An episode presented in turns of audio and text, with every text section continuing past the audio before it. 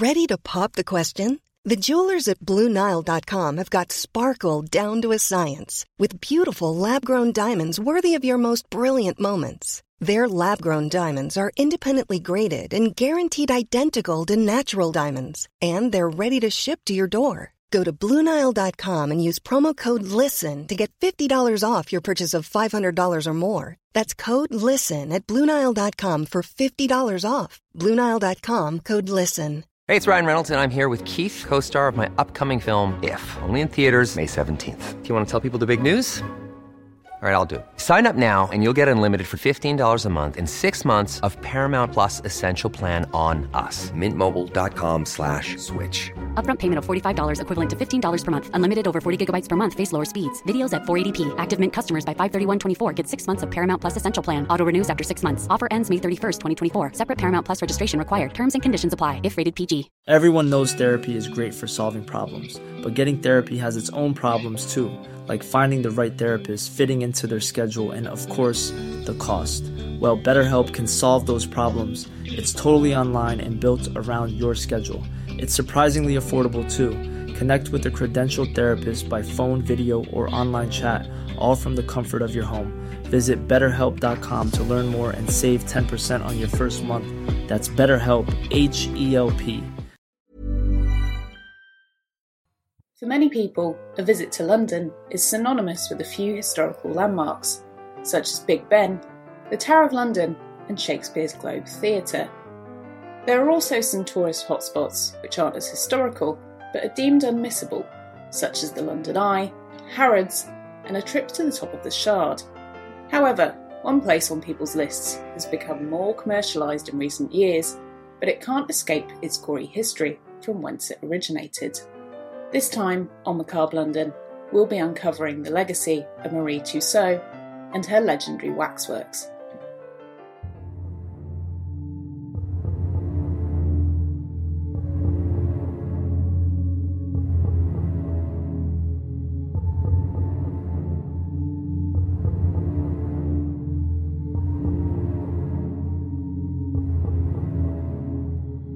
London today is a bustling metropolis an exciting place to visit, and a somewhat safe place to call home. An eclectic mix of people from all over the world live in London. In some parts of this vibrant capital, the crime rate is lower than that of much smaller cities in other parts of the UK. However, things haven't always been so safe. Stories and tales of old have echoed around the streets and grown to become that of legend, particularly those of a gruesome nature. Today we'll be exploring one of these stories discovering about London's often bloody past. My name is Nikki Druce, and this is Macabre London.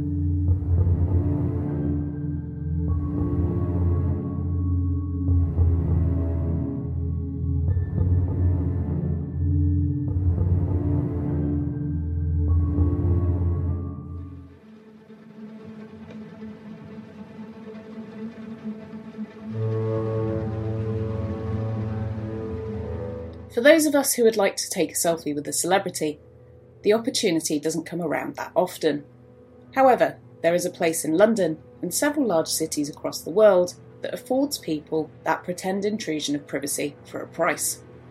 Madame Tussauds is known around the globe for offering a strange recreational activity, staring at replicas of famous and infamous people sculpted entirely from wax.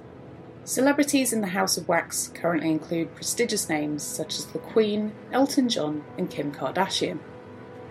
All household names. And in Marie Tussaud's heyday, those in the galleries were regarded in the exact same way.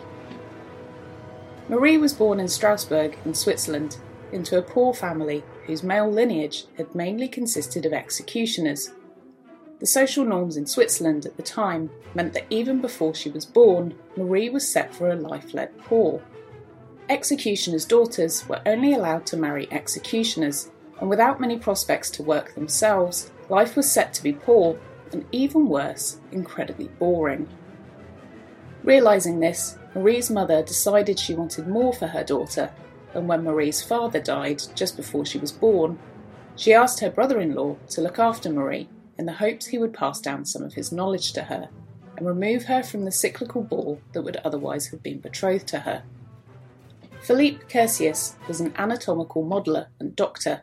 He was revered in his hometown of Bern for how he was able to not only sculpt bodies from wax, but for how lifelike he was able to make them. In a time when real life corpses were becoming less and less available, Curtius provided a service to the schools of physicians by giving them lifelike cadavers from which their students could learn their craft. As a result of his skill, Curtius received a job offer from the Prince of Conti, who had seen his wax models in Bern and decided to make him an offer to move to Paris, continue his sculpting, and put his exhibits on show to the public with his financial support. After some discussion, Curtius and Marie's mother decided it would make financial sense for her to look after his house in Switzerland whilst he tried to make a go of it in Paris. If the venture was a failure, then he would return to Switzerland, where he could continue his profession as a doctor and still keep his home. After the move to Paris, Curtius was in demand and was in need of some helping hands. So, in order to earn her keep, little Marie, who was now six years old, and her mother made the move to join him. And soon Marie began assisting him in his studio and would spend all of her days learning his sculpting skills. Marie excelled in modelling and would assist by taking casts of faces of those that were requested from Curtius. The request for more celebrities of the time were coming in thick and fast, and in 1770, Curtius had opened his first exhibition in Paris, where people could come and witness for themselves the faces of the celebrities of the day. The exhibition was incredibly popular with the French public, and people would come from miles around to see it. In a time when photographs weren't yet invented, people were only familiar with the names of celebrities and didn't necessarily know what they looked like. If people were able to see likenesses, then these would have been paintings or etchings, which weren't always reliable and also wouldn't have necessarily portrayed height, hair, and eye colour, and may not have been particularly flattering. At Curtius's exhibition, visitors would know that the representation was accurate, as he often modelled his pieces from life, and in some cases, death. Marie was now sculpting under the mentor of Curtius, and her wax models were now being viewed by the paying public, who adored her work. One notable sculpture was that of Curtius himself, and to this day remains the only surviving example of her early work, which is held in a museum in Paris. Marie was excelling in her modelling skills, making plaster moulds, pouring wax, and painting and sculpting faces. As the popularity of Curtius's first exhibition grew, he opened a second space, which would capitalise on capital punishment. Curtius had realised that the French were madly fascinated by public executions. People from a diverse range of backgrounds would flock to the gruesome spectacle, fight over the best positions, rent balcony space, and travel from miles around to see the most hated criminals be publicly humiliated and executed. Curtius realised that there was money to be made from those who wanted to stand in the same room as a criminal without the threat of them actually being real. So, as a result, he opened his Grand Caverne des Voleurs, and the French public queued to witness the spectacle. And it began to be more popular than the original exhibition. With both exhibitions thriving, the next few years saw Maurice sculpting more and more, as Curtius took more of a back seat due to his health beginning to fade. But there would be much worse to come, as the French Revolution was amping up, and political unrest was set to affect their operation. Marie was now revered in her field as a fine artist, and the student had definitely exceeded the skill of her master. Curtius was thrilled that Marie had become such an impressive sculptor and knew that he would be safe in allowing Marie to one day take over the exhibition for herself. Once the French Revolution had begun, and in order to save themselves from the guillotine, Curtius and Marie sided with the revolutionaries' requests and produced models on demand of those they wanted the public to see in order to further their message of anti austerity. The revolutionaries were opposed to the royal family of France. The revolutionaries were opposed to the royal family of France as a friend to the royals due to their excellent likenesses of them on display in his exhibition, which the royals had personally visited. Curtius and Marie were quick to change the display to avoid detection as royalists after the storming of the Bastille. Marie was said to be highlighted as a royalist by the revolutionaries, and so her compliance with them was necessary to keep her head. People began to stand outside the exhibition, requesting in a not so genteel manner to see the leaders of the revolution. If Marie and Curtius didn't create them, then they would have risked their lives. So quickly they produced busts of the Constituent Assembly, the revolution's key players, the most infamous being Robespierre, the leader of the uprising. Shortly after, Louis XVI and Marie Antoinette were executed within months of each other. They were then deemed acceptable to be put back on display, or at least their heads were. Once executions were the norm du jour during the Reign of Terror, which began with the royals' executions, Curtius and Marie really had their hands full, and in some cases, quite literally. By this time, Curtius's health had started to get worse, and Marie was at the beck and call of the revolutionaries. If a traitor had met Madame Guillotine, then the chances were Marie had made a model of their head, usually from the actual head of the victim themselves, which would be taken to her at her studio. If a particularly important person was set to be executed, then Marie would attend the execution, sketch the person, and capture their features whilst they were still alive. Wait whilst the execution was carried out, then take the head from the basket, make a cast of their face, and hand the head back so it could be displayed on a spike, as a warning to others to not cross the rebels. Marie described being horrified and distraught at being handed a decapitated head for the first time, but she couldn't show any fear, as if the revolutionaries sensed that she wouldn't comply, then she too would become yet another head in a basket. As the revolution raged on, the exhibition became somewhere for people to update themselves about the most recent events. Marie would be handed freshly guillotined heads while she was sat on the steps of the Caverne de Voleurs, and would sculpt them as quickly as she could in order to keep everyone up to date with the quickly changing political climate. When Robespierre, who led the revolution, was himself executed, people were under the impression that things may quieten down, but there was still plenty of civil unrest and as a result, Curtius was called upon for national service as a translator for the army. This meant that Marie and her aging mother would be left on their own in Paris and left responsible for running the exhibition on their own. After a few long months, Curtius was dismissed from his position and allowed to return home. But by this time it was too late, and his health had taken a turn for the worse, and within weeks he had passed away. Curtius, knowing that Marie would take very good care of the now merged exhibitions, left them to her in his will.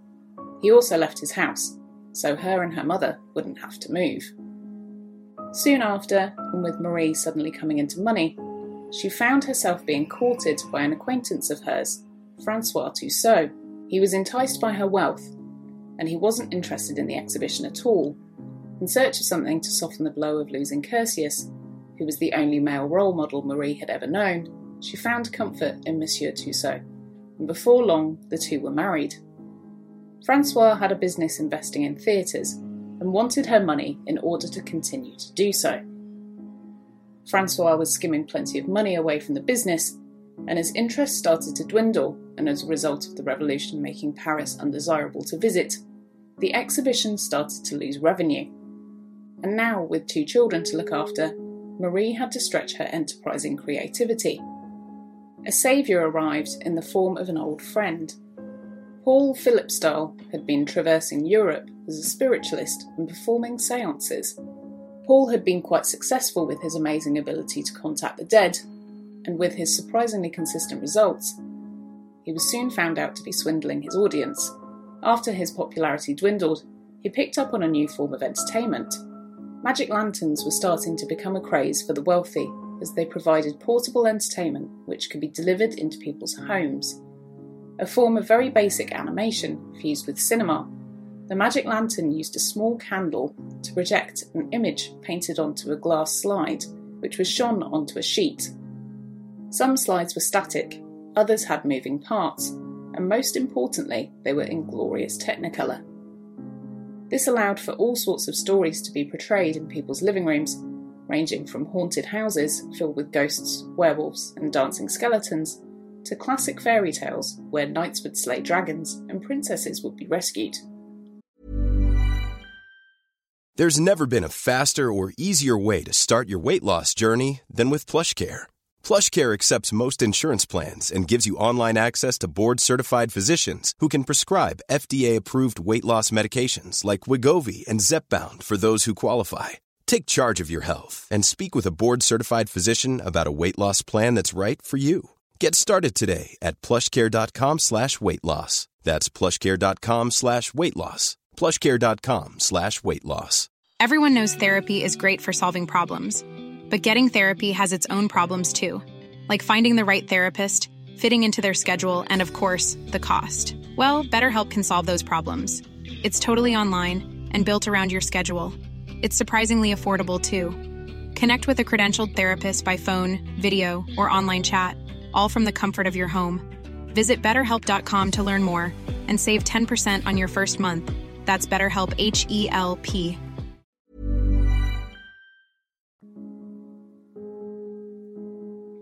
A precursor to television, Philipsthal had the charm to mesmerise rooms with his magic lantern show, which he called the Phantasmagoria. And as Marie was keen to continue the exhibition, she accepted an offer from Philipsthal to take the show on the road in order to bring in some much needed money into the household. Marie packed up and made the tough decision to leave behind her two year old son, Francois Jr., with her husband, Francois Sr., and left the rest of her family to care for the boy and to look after the exhibition in Paris in her absence.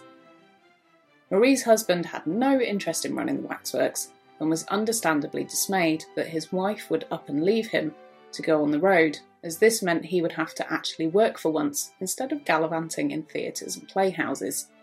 Marie created duplicates of her most famous waxworks, packed her and her five year old son Joseph's things, and ordered carriages with the name of the exhibition daubed upon them, and they headed off on the road.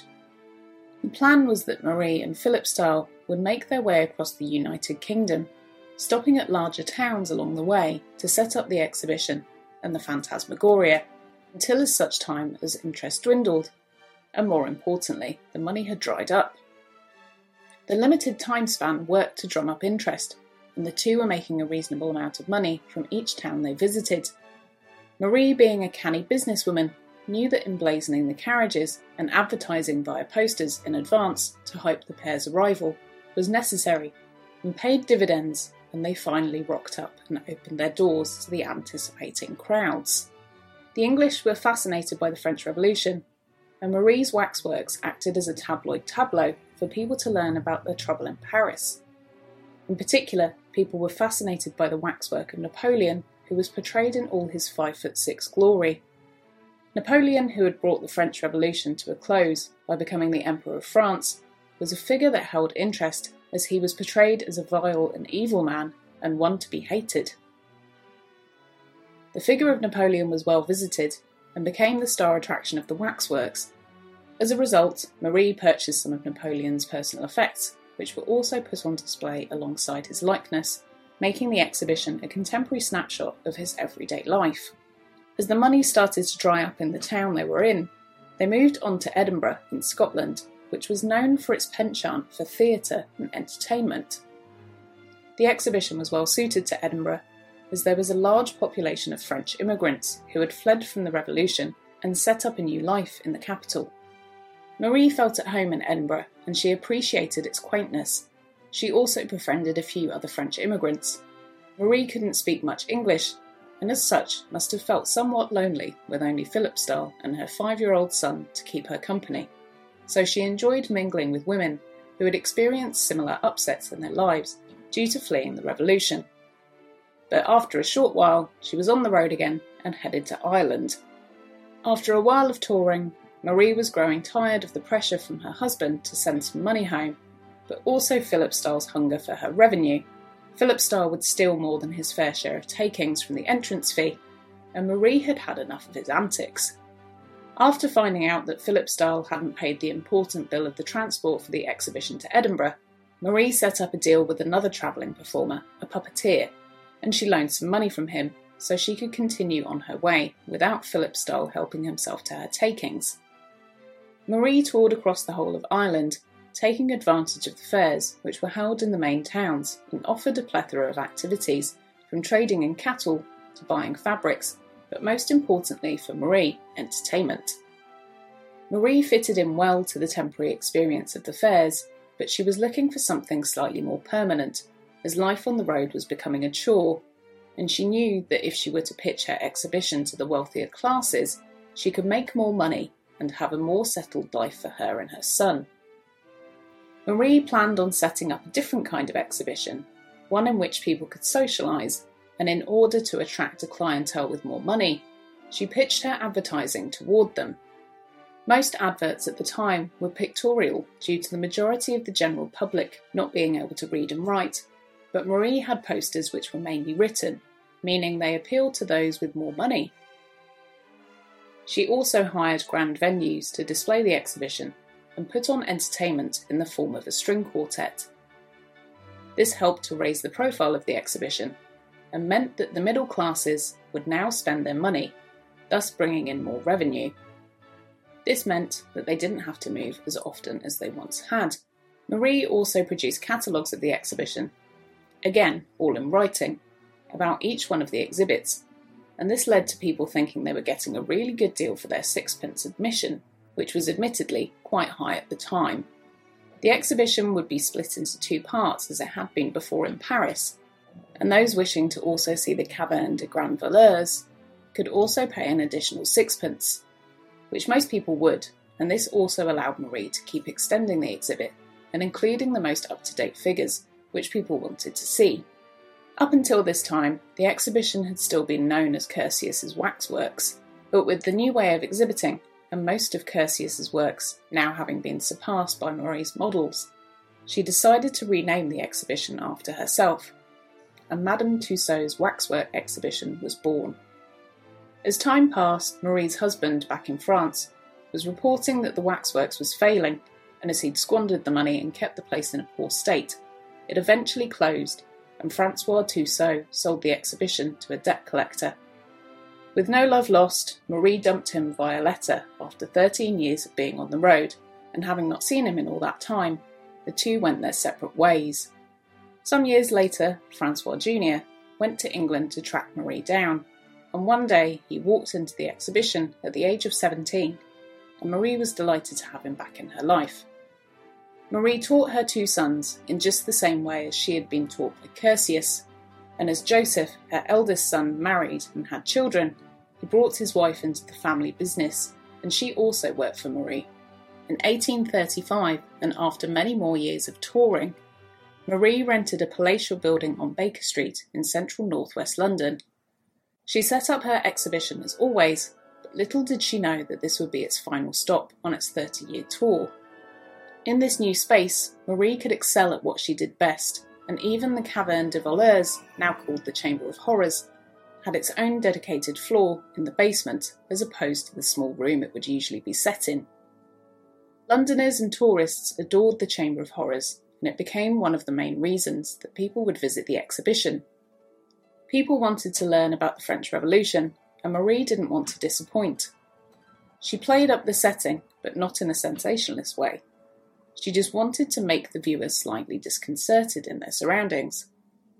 She bought a guillotine and was certain to make sure that the text alongside it spoke the truth of the revolution, making sure that the 22,000 who lost their lives to its blade would be remembered.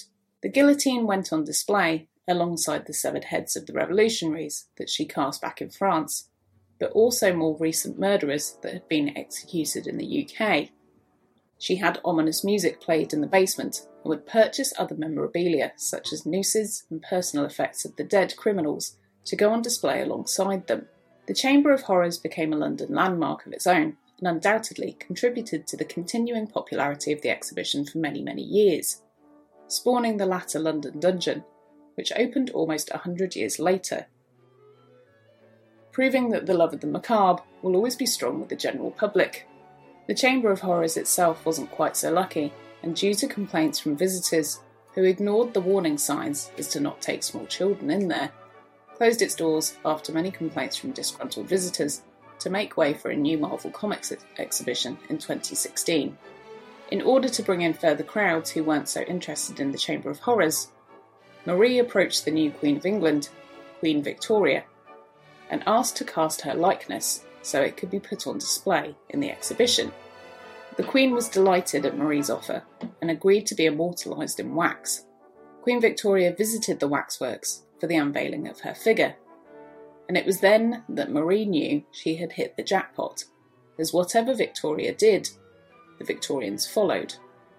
The tastes of the Queen were held in very high regard by the Victorian public, and whatever she did was immediately copied by those who wanted to replicate her lifestyle. Victoria was modelled five times throughout her reign, and her last version, taken towards the end of her reign, is still on show. The exhibition was so loved that Marie extended the lease on the building year after year, and the exhibition still lives in its original Baker Street location to this day. As Marie got older, her stories of her time with the exhibition became more and more fanciful, and when she dictated her memoir at the age of 80, it made for interesting reading which historians have since disproven parts of as flights of fancy. Encounters with royals who requested her to live at the Palace of Versailles and the tall stories of interacting with celebrities of the day were rounded out to be a good yarn instead of what actually happened. And even simple things such as her place of birth were embellished, as she was embarrassed of her poor upbringing, despite her later successes. However, some of the more shocking tales of her involvement with the revolution were counter reported by others around her and given some credence, so even though she knew how to tell a good story, some of her truth was too colourful to embellish upon. Marie's last ever waxwork that she made at the exhibition was a self portrait, which is still on show to this day. And at the age of 89, she went to sleep one night and never woke up. She was buried in St Mary's Roman Catholic Church in southwest London and by the time she died, she had truly become a household name. The fascination with waxworks hasn't dwindled, and to this day, Madame Tussauds isn't just popular in London, but there are franchises all over the world. What was once intended to be an interesting sideshow went on to become incredibly successful. There is no doubt that the legacy of Marie lives on in the techniques that are still used to make the models and people are still fascinated by having a chance to get up close and personal with a celebrity without the potential of an awkward interaction. Undoubtedly, the one thing that stands out above the rest is that in a time when women weren't offered or even allowed the opportunity to work and make a living for themselves, Marie, a poorly educated immigrant, forged ahead in creating such a successful business that it's still raking in money even 169 years on from her death making something 100% French, a true English tradition.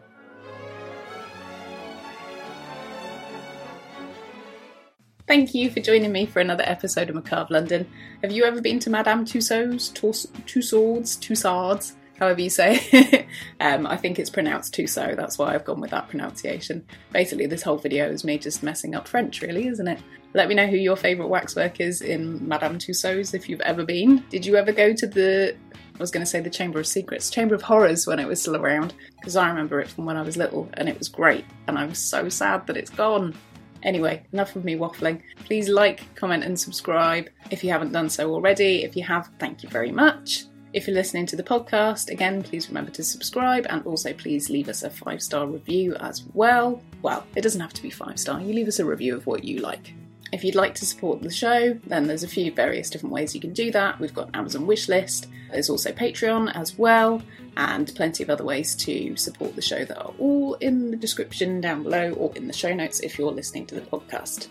Thank you so much for joining me for another macabre tale from London's past. I've been Nikki Druce, and I'll see you next time.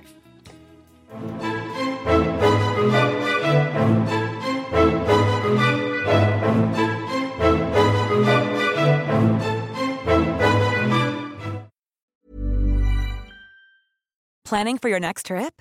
Elevate your travel style with Quince. Quince has all the jet setting essentials you'll want for your next getaway, like European linen, premium luggage options, buttery soft Italian leather bags, and so much more. And is all priced at 50 to 80% less than similar brands. Plus, Quince only works with factories that use safe and ethical manufacturing practices. Pack your bags with high-quality essentials you'll be wearing for vacations to come with Quince. Go to quince.com/pack for free shipping and 365-day returns.